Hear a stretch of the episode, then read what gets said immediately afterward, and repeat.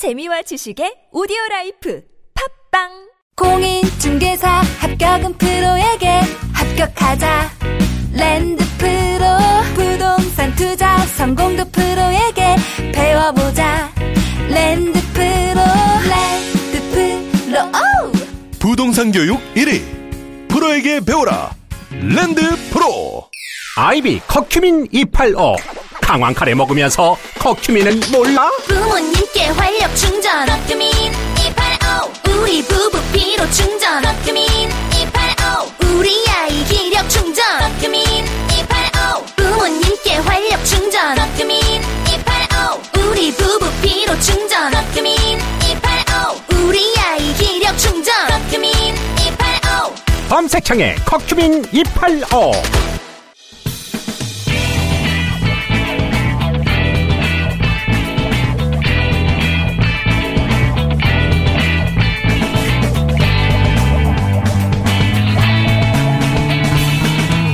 김어준의 뉴스 공장.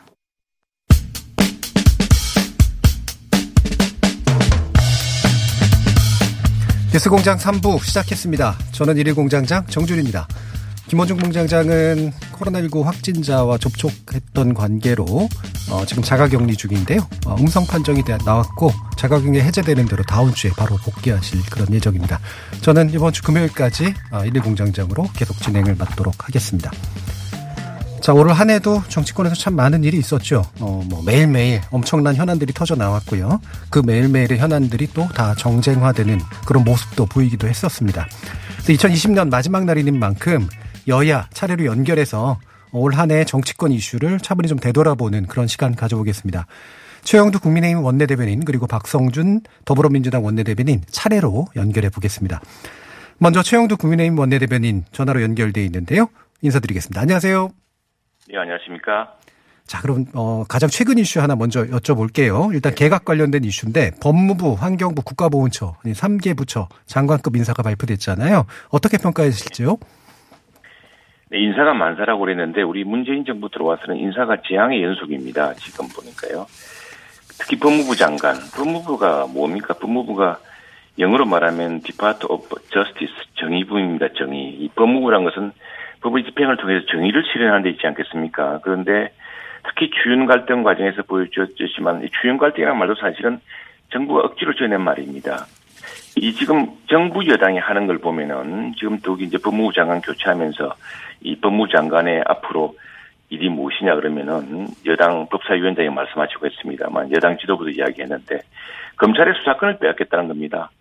아니 검찰이 정상적으로 수사를 하고 권력 비리를 수사를 하니까 무엇이 급이 나는지 검찰이 더 이상 수사를 하지 못하도록 수사권을 빼앗고 공수처에서 앞으로 공직비리라는 이름으로 공직비리 수사라는 이름으로 지금 울산시장 선거 개입 사건이나 또는 월성 1호기 경제성 평가 조작 사건에 관한 감사원 감사 방해 여기에 대한 수사 같은 걸다 앗아가려고 할 텐데 그러니까 법무부 장관이라는 것이 정의부 장관이 되어서 정의를 세우고 사람들 하여금 법치주의 회복에 어떤 기대를 불러일으켜야 되는데 지금 박범계 의원 판사 출신이고 법사에 오래 하신 분이긴 합니다만 그것이 정의와 법의 가장 기본은 네. 원칙과 어떤 일관성 아니겠습니까? 그런데 네. 한동안은 성렬이 형 부르면서 검찰총장을 칭송하고 하다가 지난번 국정감사나 이른바 그 법무부 장관하고 범정부적으로 검찰총장을 몰아내게 할 때는 선택적 정의라면서 몰아세웠었죠. 또 국회 출석한 법원 행정처장에게는 예산 하나 가지고서 살려주세요 해보라던 그런 갑질을 했습니다. 네. 이 부분을 통해서 우리가 정의의 회복, 법치 회복을 과연 국민들이 기대할 수 있을까? 그리고 정부 여당이 지금 나라가 코로나로 쑥대밭이 되고 코로나 겨울이 언제 끝날지 모르는데 온통 검찰 수사권 뺏기에 예. 몰두하고 있는 이런 양상에서 과연 무슨 역할을 할 수 있을 것인지 네. 생각이 큽니다. 네. 예. 그 법무부 문제 위주로 해서 이제 재앙적 인사다라는 그런 말씀을 주셨는데 그럼 간단하게 짧게 다시 여쭤보면 어, 네. 뭐 이번 정부 인사들은 다 마음에 안 드셨을 테니까 뭐 지난 정부나 이런 데서 이런 정의를 좀 제대로 실현해 준 법무부 장관 기억나시는 분 있으세요? 최소한 정의를 해치고 예. 법치를 파괴했다는 평가는 안 받았죠. 예, 그러진 그런 분 않았다. 누구 있습니까? 네, 알겠습니다. 네. 자, 그러면 국민의힘 당명 여러 번 바뀌었어요. 근데 어 국민의힘에서 그래도 어쨌든 비대위 체제로 돌아가면서 어 지금 최근에 이제 지지율도 좀 오르고 그러지 않았습니까? 가장 큰 성과 올해 무엇다 무엇이었다고 생각하시나요? 저희들 여전히 뼈 아프고 고통스럽죠. 국민이 고통스러운데 저희들이 뭐 국민의힘 지지율이 조금 올랐다고 이게 뭔큰 위안이 되겠습니까? 네.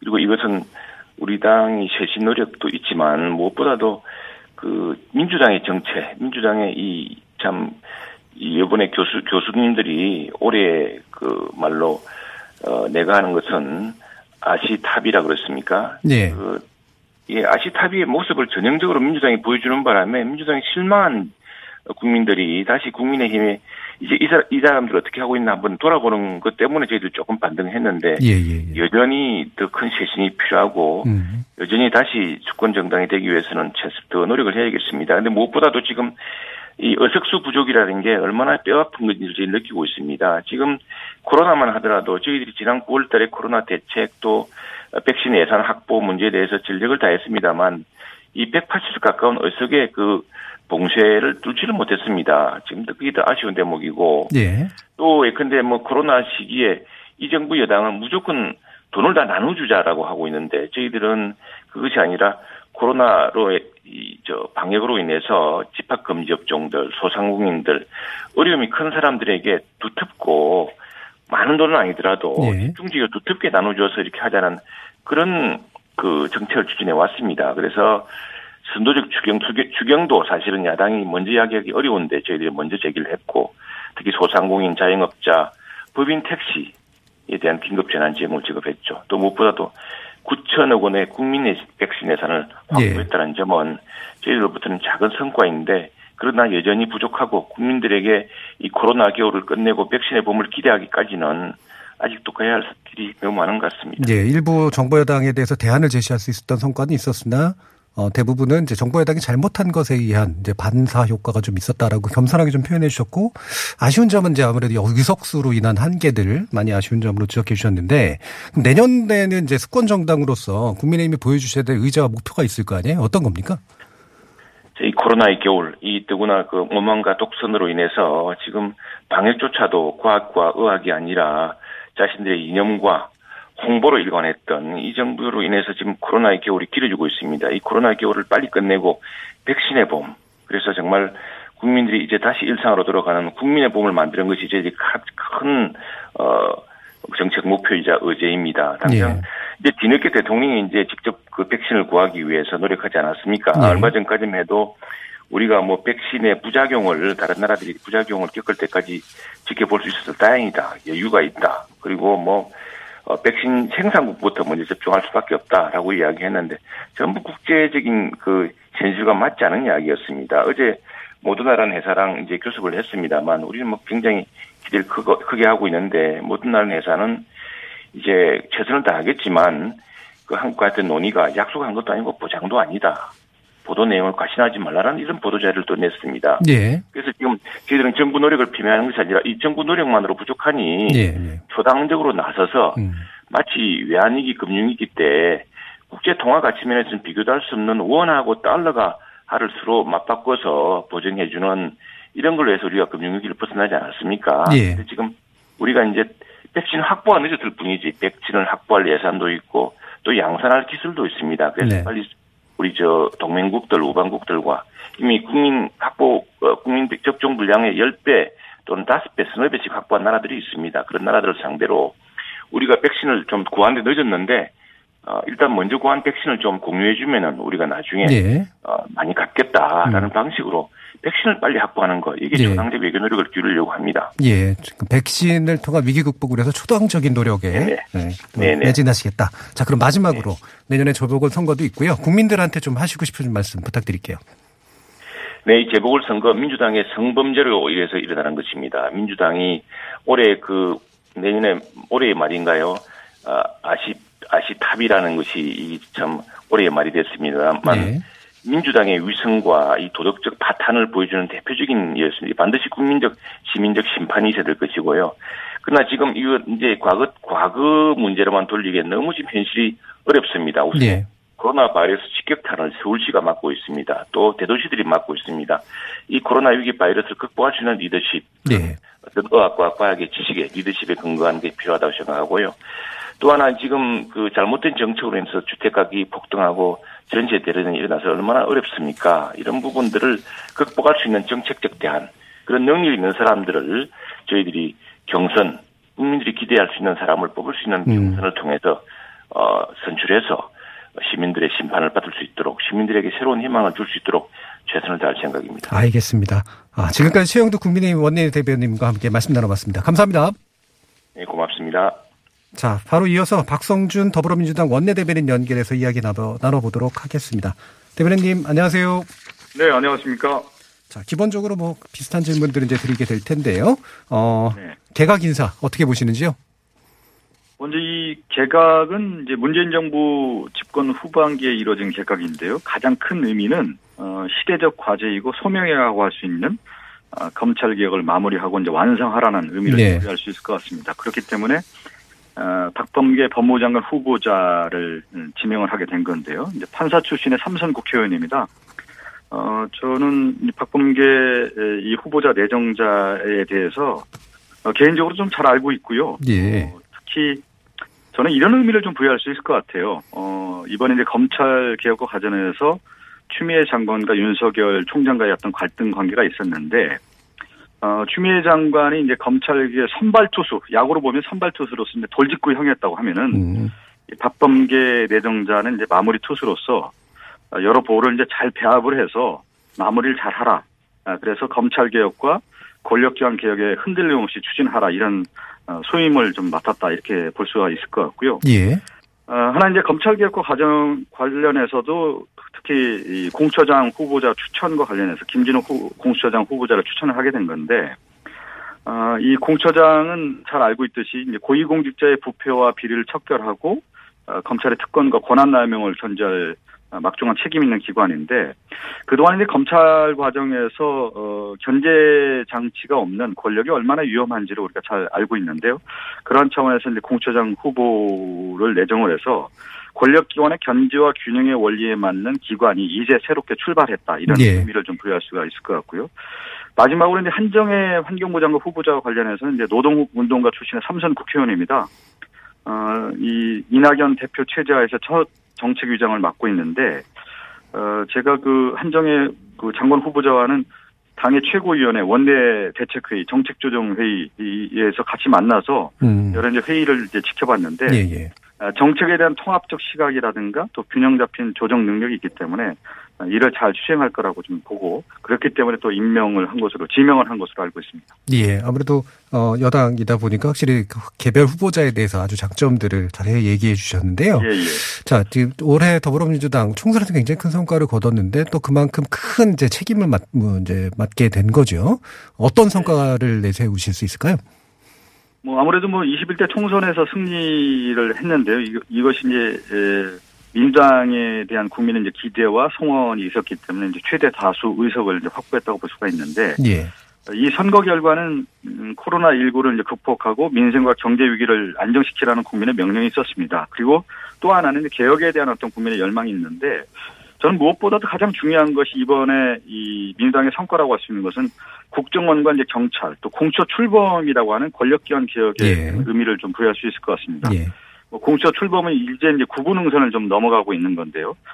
어, 공수처가 1996년에 이제 입법을 청원을 한 이후에 어, 노무현 정부에서도 첫 법안을 만들었고 지난 20대 국회에서 어, 첫 처리가 돼서 어, 지난 7월 15일 날 출범을 앞뒀는데 어, 그동안 이제 기득권 또 검찰의 저항으로 또 야당의 이제 반대로 출범을 제대로 못했는데 드디어 이제 출범을 눈앞에 뒀다라는 의미고요.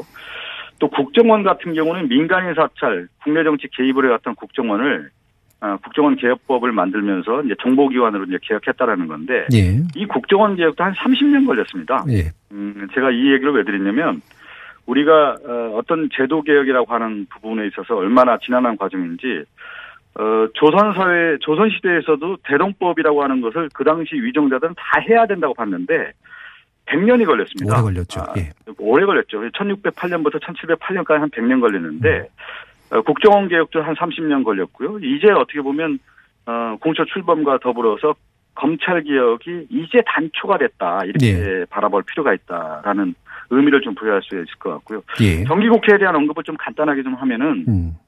어, 이번에 이제 민생 입법을 많이 처리를 했습니다. 음. 그리고 또 하나는 어, 내년도 예산안 처리에 있어서 법정 시한을 준수했다.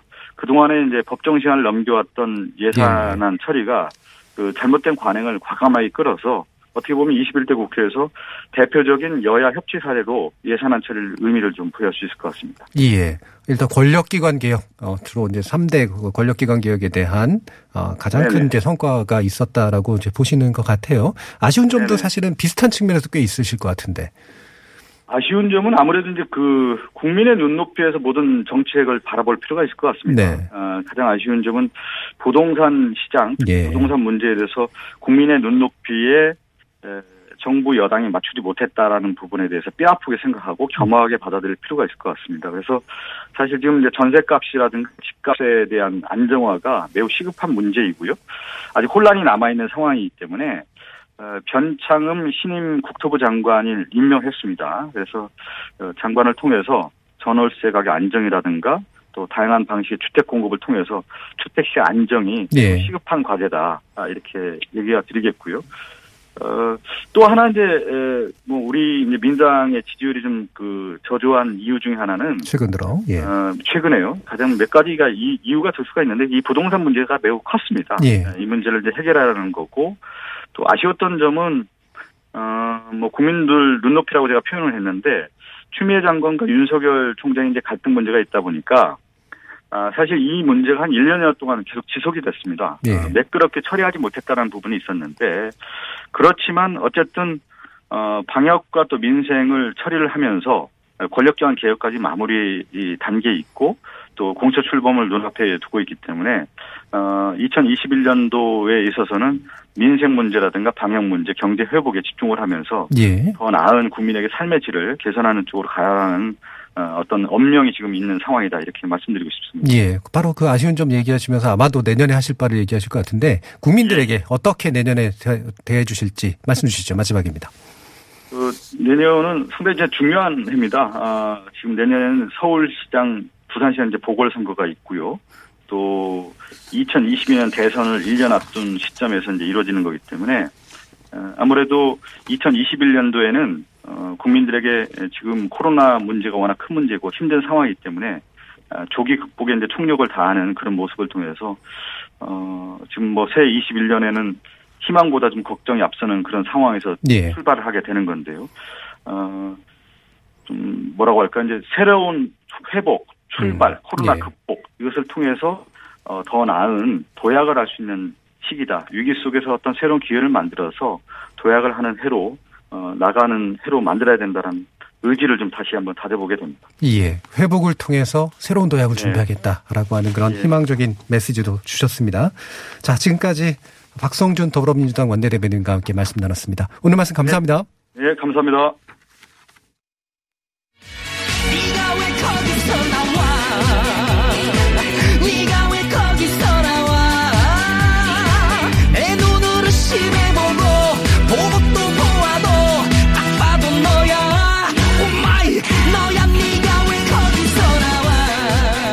자, 많은 분들이 이 사람 아주 그리워하고 계시는 것 같습니다.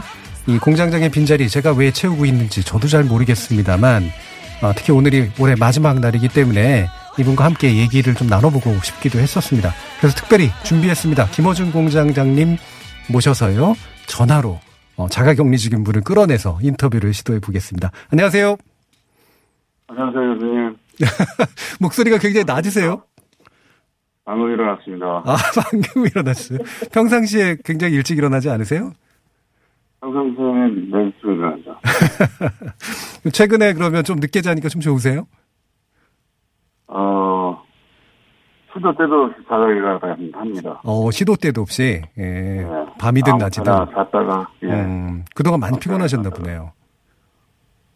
그렇지는 않고요. 저기, 인터뷰 그 대상자가 되신 거 굉장히 오랜만 아니세요? 인터뷰 당하는 거 오랜만에. 그렇죠. 예. 어떤 기분이세요? 기분 나쁩니다.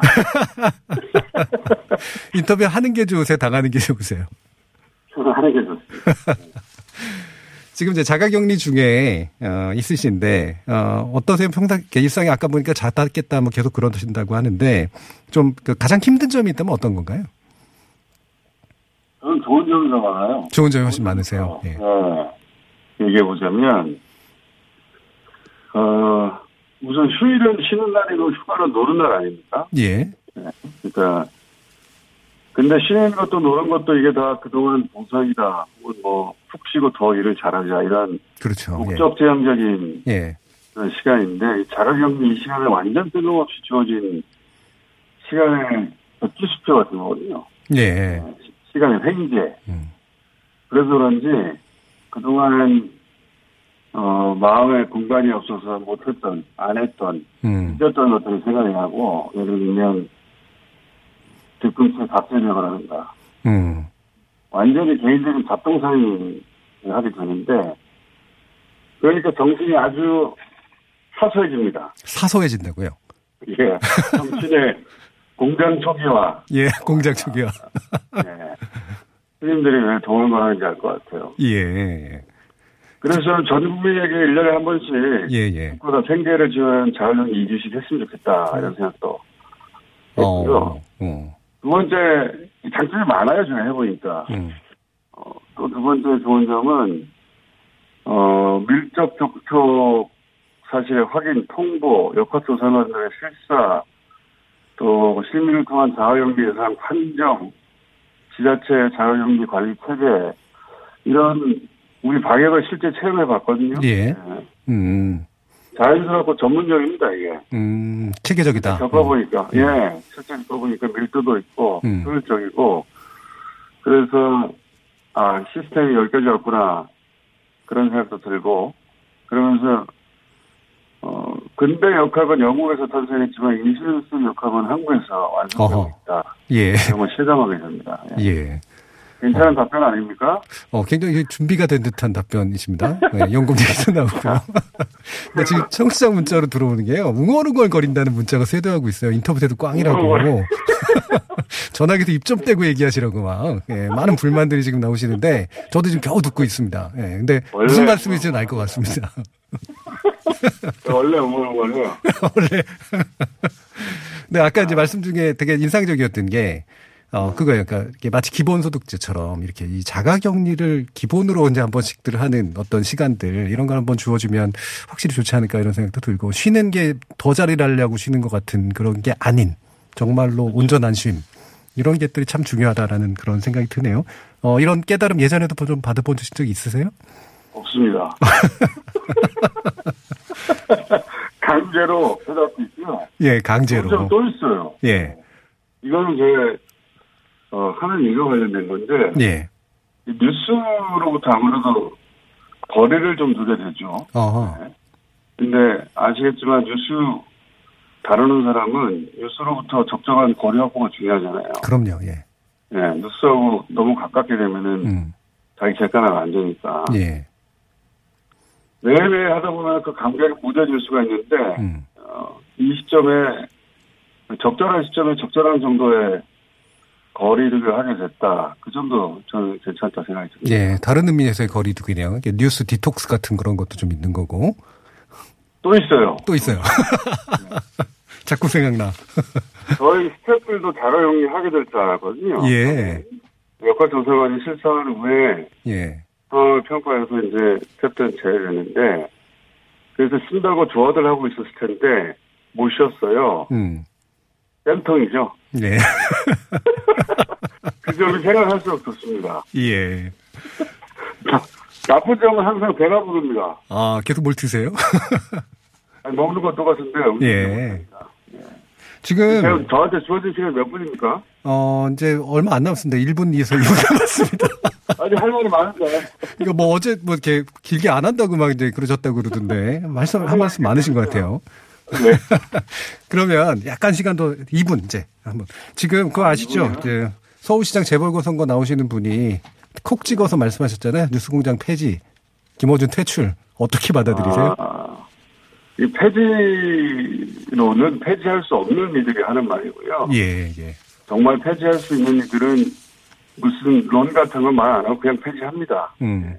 그래서 그건 신경이 안 쓰인다. 예. 말씀드리겠습니다. 음. 신경 굉장히 안 쓰시는데 아까 이제 뉴스도 이제 거리를 두신다는데 뉴스 공장으로부터 거리도 두세요? 뉴스 공장은 안 듣고 있습니다. 안 듣고 계세요. 제가 뭐 어떻게 진행하는지 전혀 궁금하지 않으셨나 보네요. 아, 워낙 어, 현명하고 지적인 분이라 예. 교수님은 잘 하실 거라고 생각이 들지만 예. 심심할 것이다. 아, 그렇죠. 많은 분들이 예, 그렇게 느끼고 계시는 것 같아요. 예. 자, 이제 그러면. 마지막으로 어, 뉴스공장 청취자들 많은 분들이 기, 다리시고 또 그리워하시는데 덕담 한마디 해주세요. 벌써 끊을 시간이 됐어요? 예, 그렇게 됐네요. 이제 막 잠에서 깨고 있는데. 목소리가 이제 좀 잘 들려요. 예, 민동기 이장님 아닙니까? 민동 기자님 좀 있으면 이제 옵니다. 예. 예.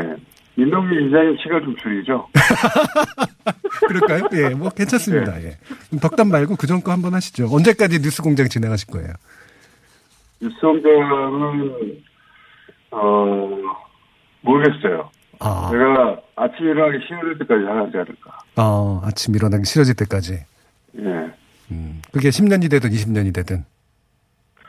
그때까지 길게 생각하고 살지는.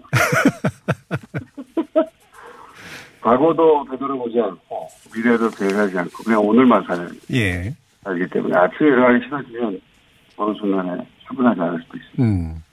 이렇게 좀 공장에 갑자기 안 나오시니까 조선일보가 저희 제작진 접촉해가지고 왜 안 나오는지 이유를 물었대요. 조선일보 굉장히 많이 궁금해 하더라고요. 그 내용 좀 아셨어요? 사생팬이죠, 사생팬. 사생팬. 저희 사생팬입니다. 예.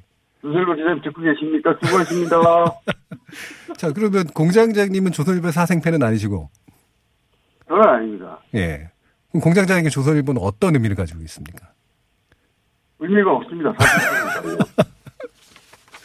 어, 굉장히 그, 그 되게 기울어진 관계네요. 한쪽에선 사생팬이시고 한쪽엔 관심이 없는. 자, 이제 마지막입니다, 다시. 청취자들께 덕담 알려주세요. 벌써 또 마지막이네요. 아쉽네. 음. 자, 전 덕담 같은 거잘 못하고요. 예. 각자 알아서 잘하자. 각자 알아서 잘하자. 음. 어. 각자 알아서 잘, 너무 많은 것들을 떠넘기시는 거 아닙니까? 각자 알아서 잘해야 합니다. 예. 자, 그럼 언제 복귀하세요?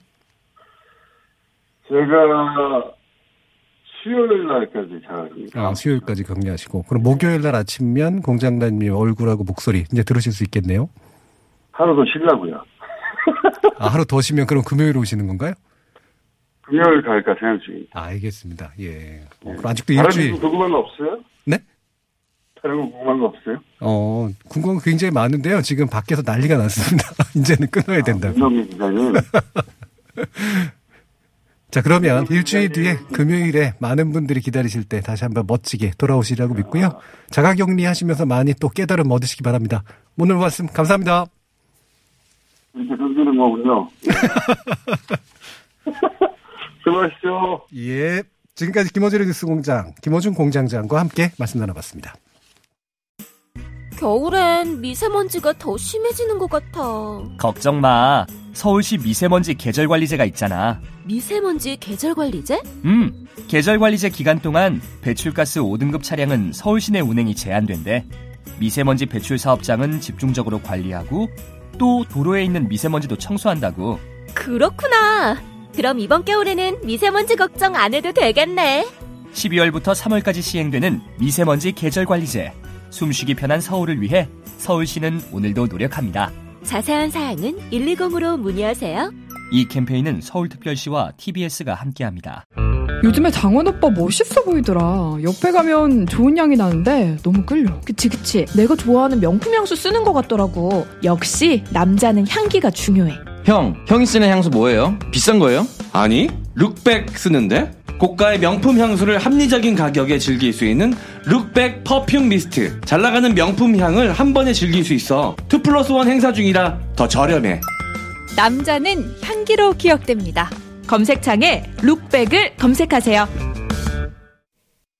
김어준의 뉴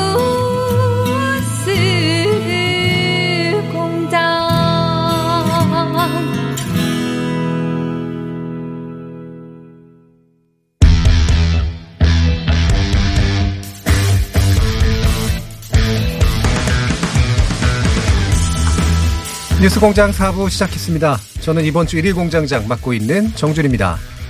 자, 마지막 코너인데요. 어, 2020년 12월 31일 이 뉴스공장의 마지막 시간인 만큼 제가 또 그래도 비교적 알고 있는 그런 분야에 대해서 한번 얘기해 보려고 하는데 언론 정리해 보는 시간입니다. 어, 저랑도 함께 많이 해주시는 분인데요. 2020년 이 언론을 어떻게 보고 계시는지 민동기 미디어 기자와 함께 말씀 나눠보겠습니다. 안녕하세요. 안녕하십니까. 자, 구- 지금 어, 우리나라 언론 2020년 키워드로 정리하신다면 어떤 겁니까? 일단 코로나로 시작해서 코로나, 코로나로 끝났으니까요. 예. 음. 코로나19 관련 보도가 있을 거고, 또 검찰 개혁으로 시작을 해서 추미애 윤석열 파문으로 끝나긴 했습니다만, 예. 검찰 개혁 문제를 또 얘기할 수 있을 것 같습니다. 음. 그 코로나19와 이제 검찰 개혁 문제 이게 이제 결국 우리나라 언론의 2020년을 장식한 그 두 가지 핵심적인 열쇠말이 되는 것 같은데 그럼 코로나19 얘기부터 좀 해보죠. 어, 전반적으로 코로나19의 보도 양상 어땠다고 생각하세요? 그러니까 초반에만 하더라도요, 이게 예. 우한폐렴이라는 그 영어로 언론들이 많이 썼거든요. 예. 근데 지금 쑥 들어가지 않았습니까? 예. 아, 거기서부터 일단 문제가 있다는 거를 어. 충분히 알수 있을 것 같고요. 코로나19 보도를 전반적으로 일단 정리를 해보면 어, 굉장히 정파적이었다라는 정파적이었다. 예, 평가를 할 수 있을 것 같습니다. 그러니까 감염병이라고 하는 게 기본적으로 의학, 과학 이런 보건 의학과 관련된 영역이지 않습니까? 그러니까 그만큼 어, 전문성이 좀 담보가 돼야 되는 거고요. 전문가들 의견을 다양하게 들어야 되는 게 기본인데 한국 언론들은 이 감염병 문제를 또 정치 문제로 좀 연결을 시켜버렸어요. 예. 그래서 이게 사실상의 쟁점화, 정치 쟁점화되는 그런 양상을 초래했는데 물론 정부 정책에 그런 측면이 있기 때문에 그 자체를 탓할 일은 전 아니라고 봅니다만 예. 아, 그래도 우리 언론들이 너무 정치 공학적인 어떤 그런 테두리 안에서 이 감염병 보도를 하지 않았나 이런 생각이 좀 듭니다. 예, 정책은 정치적으로 채택되는 거니까 정치적인 측면들이 없진 않으나 그 정책을 뒷받침하는 건 과학이기 때문에 이 전문가의 매개고리가 굉장히 중요했던 건데 이번에 이제 제가 전문가 인터뷰도 좀 해봤거든요. 감염병 네. 보도 어떻게 보셨는지. 네. 너무나 많은 실망들을 표시하시더라고요. 그러니까 특히나 많이들 인용은 당하는데 인용된 결과물이 자신이 말한 것과 너무나 달라서 네. 예, 굉장히 실망감과 함께 약간 분노도 표시하는 분들 꽤 많았어요. 그러니까 이게 감염병 보도는 굉장히 예. 민감하고 오히려 공포라든가 불안을 조장하지 않아야 되기 때문에요. 그렇죠. 예. 특히 이제 사실에 기반을 해야 되는데 우리 언론 보도의 대체적인 양상을 보면 이게 마치 무슨 스포츠 경기 중계하듯이 예. 중계 보도 양상을 띠는 그런 양상이 많았거든요. 그러니까 굉장히 이거는 문제가 심각한 거죠. 예. 그럼 이게 아마도 주요한 의사결정에서 초기에는 이제 마스크, 그다음에 최근에는 이제 백신 이렇게 네. 될 텐데 마스크 가지고도 이제 거의 한 두어 달, 그렇죠? 거의 막 울고 먹다시피 이제 보도들이 있었잖아요. 마스크를 제대로 준비하지 못했다라고 비판을 했다가 예. 음. 마스크 오부제를 또 시행을 하니까 마스크 사회주의다라고 또. 비판을 했다가 그러니까 코로나19 보도에서 백신 보도도 마찬가지인데요. 일관성이 없는 것 같아요. 음.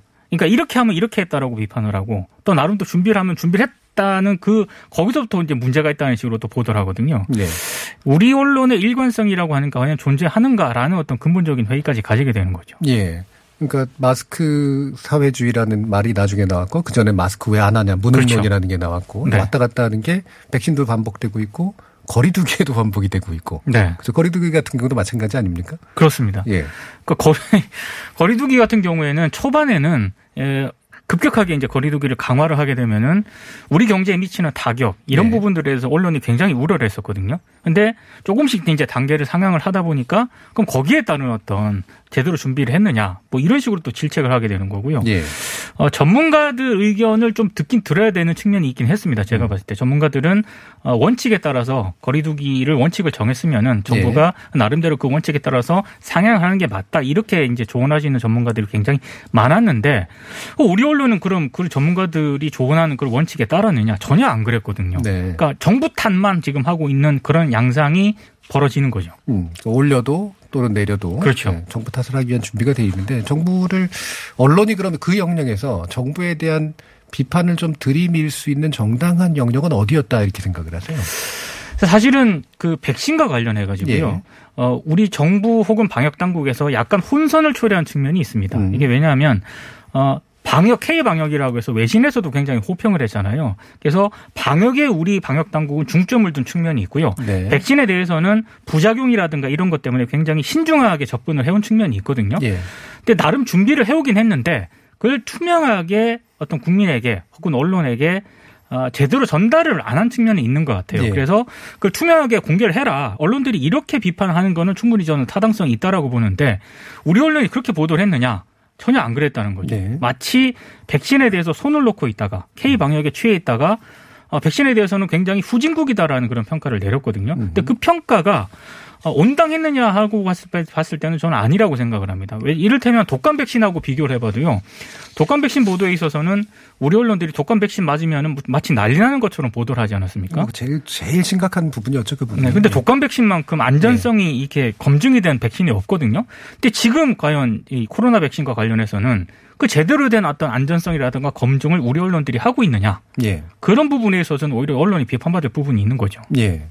어, 지금 말씀 주셨지만 이제 우리 정부가 이제 백신에 관해서 어떤 원칙을 가지고 있고 어떤 일정표를 가지고 있느냐를 어, 정확하고 투명하게 어, 사전에 또 얘기를 해줬으면 좋았다. 그리고 그 부분에서 비판할 수 있는 여지는 있었다. 네. 뭐 저도 충분히 공감을 하는데 그 이후에 이제 백신에서 그 독감 백신 얘기도 해주셨지만 이 백신이라고 하는 게 이제 맞게 된, 맞, 이제 비로소 이제 맞게 되는 그런 시점이 오면 백신 공포증이라든가 백신에 대한 가짜뉴스라든가 이런 것들이 가지는 영향이 굉장히 크단 말이죠. 네. 외국 같은 경우가 많이 그렇게 나타나니까. 네. 지금 우리나라에도 사실은 그런 식의 영향이 좀 나타날 가능성 이런 것도 좀 충분히 고려해 봐야 되지 않겠습니까? 언론 보도에서. 그러니까 백신에 대한 그런 저는 그 과장된 어떤 그런 불안을 조성할 필요는 없다라고 보는데요. 예. 어, 검증 안전성은 굉장히 언론들도 우선 해야 된다라고 생각을 하거든요. 예. 근데 우리 언론들의 부분은 언론들의 보도 양태를 보면은 안전성에 대한 어떤 그런 부분들에 대해서는 사실상 마치 이게 논란이 종결된 것처럼 지금 음. 보도를 하고 있습니다. 아무 문제가 없다는 식으로 보도를 하고 있는데 그거는 일단 굉장히 문제인 것 같고요. 또 하나는 언론들이 자꾸 우리 백신을 완전히 확보하지 못했다라고 아직까지도 보도를 하고 예, 있거든요. 예. 그러니까 조선일보의 미래경제학자 자크 아탈리 인터뷰가 대표적인데 이거는 조선일보 기자가 우리 백신 우리 정부가 아직 백신 확보하지 못했다라고 단정한 상태에서 이렇게 질문을 했는데 그건 자체가 굉장히 유도 신문일 수 있기 때문에 유도 질문일 수 있기 때문에 보니까. 예, 예. 굉장히 문제라고 생각을 하고요. 그리고 어제 또 조선일보 도쿄 특파원이 칼럼을 하나 썼는데 전 이거 보고 깜짝 놀랐습니다. 그러니까 백신의 출현으로 일본에서는 크리스마스 날 공원 앞 식당에 사람들이 막 붐비고 있다. 아, 그래서 터널 끝이 보인다는 기대감, 기대감이 퍼지고 있다. 이런 식의 칼럼을 썼더라고요. 그러니까 그래서 우리 터널은 왜 안 끝나나 뭐 이런 거였나? 그러니까 일본 정부는 백신을 확보했기 때문에 이런 식으로 사람들이 많이 모인다. 예. 아 근데 우리 정부는 뭐 하고 있냐 이런 식인데 일본에서는 신규 확진자가 3천 명이 매일 넘습니다. 네, 지금 확진율 20%를 얘기해요. 네. 그리고 사망자도 지금 3천 명이 네. 넘어가고 있거든요. 그 일본하고 그렇게 단순 비교할 수 있는 성질이 아닌데도 불구하고 이런 칼럼을 거의 기명 칼럼으로 쓴다는 것 자체가 굉장히 놀라운 측면이죠. 그렇죠. 백신 접종 시기도 우리하고 거의 비슷한 시기로 알고 있는데. 네, 예. 이런 차이를 그렇게 표현한다. 참 일관된 측면이 그런 면에서는 있습니다. 네. 자, 그럼 검찰개혁 문제 쪽 가보죠. 검찰개혁하고 공수처 연결이 된 거긴 합는데 검찰개혁 어, 관련 보도의 전반적인 경향도 한번 좀 짚어주세요. 사실 검찰 개혁과 관련해서는 그 우리 언론들이 크게 두 가지 문제가 있거든요. 예. 하나는 검찰이 너무 편향적이다. 검찰 검찰 쪽으로 편향적. 음. 기울어져 있다. 어, 그런 지적이 왜 나왔냐면 그게 이제 법조 기자단 문제와 연결될 수밖에 없습니다. 예, 예. 그러니까 기자단 문제가 너무 어, 검찰과 뭐 다 그런 건 아니지만 검찰에 기울어질 수 있는 보도가 나올 수 있는 배경에는 검찰의 검찰 기자단이 검찰에 굉장히 편향적이고 유착이 돼 있다 예. 이런 비판도 많이 받았고요.